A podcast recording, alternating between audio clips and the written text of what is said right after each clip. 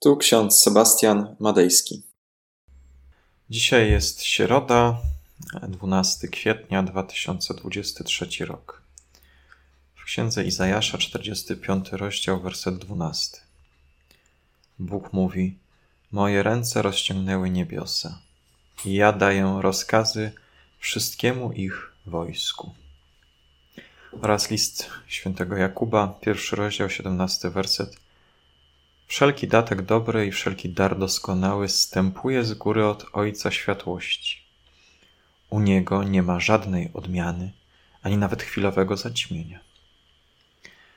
Takie słowa pieśni ze śpiewnika będę śpiewał i grał. Z gór wysoko zaczyna się. Płynie jak obłoki, ożywiając step. Tam w dolinach słychać rzeki szum, rzeki wody żywej docierają tu. Drodzy, czytając fragment z księgi Izajasza, pomyślałem przez chwilę, chwileczkę, chwileczkę, e, czy Bóg ma wojsko, czy ma zastępy aniołów?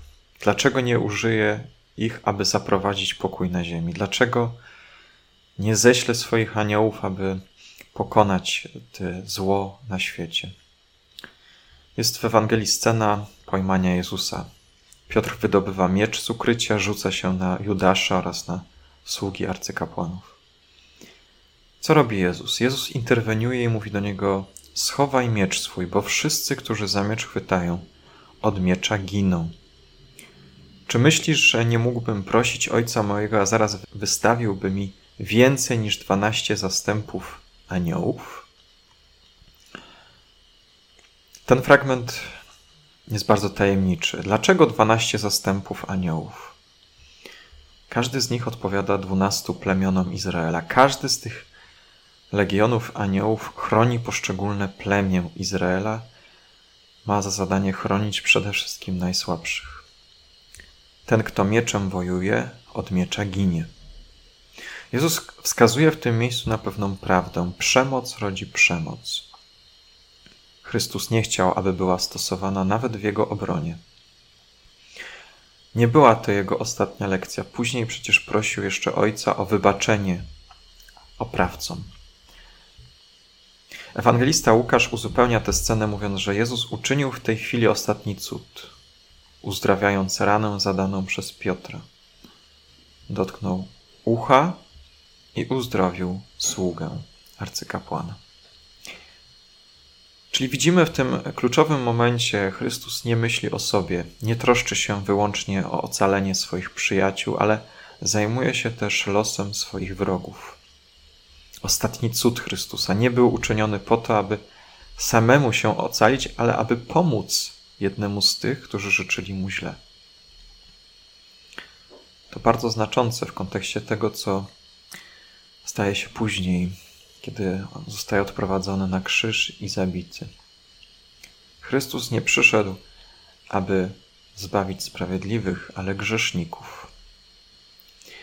Teraz miał przed oczami jednego z nich, który potrzebował pomocy i nie zawahał mu się jej udzielić.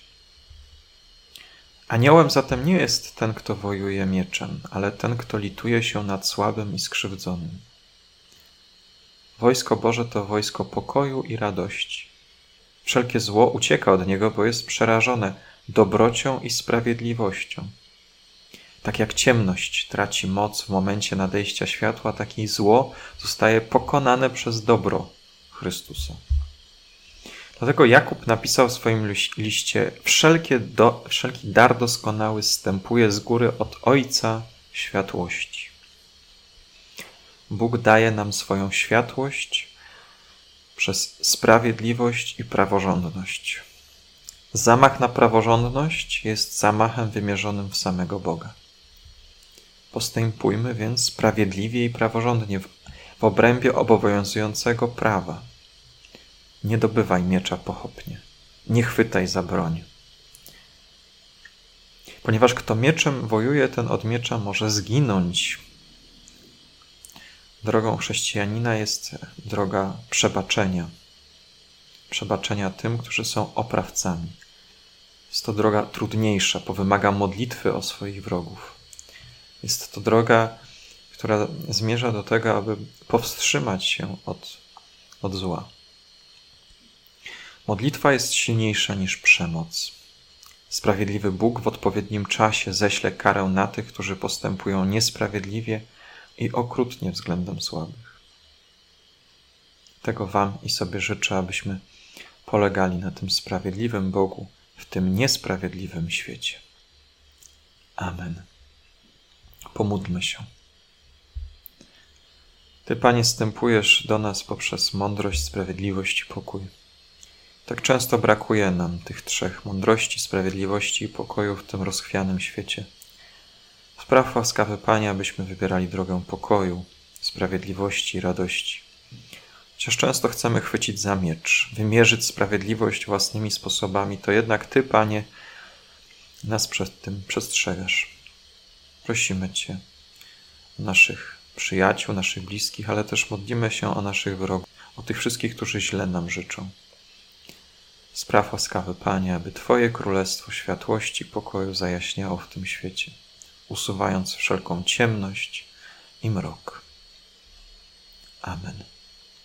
A pokój Boży, który przewyższa wszelki rozum, tak niechaj strzeże serc naszych i myśli naszych w Panu naszym Jezusie Chrystusie ku żywotowi wiecznemu. Amen.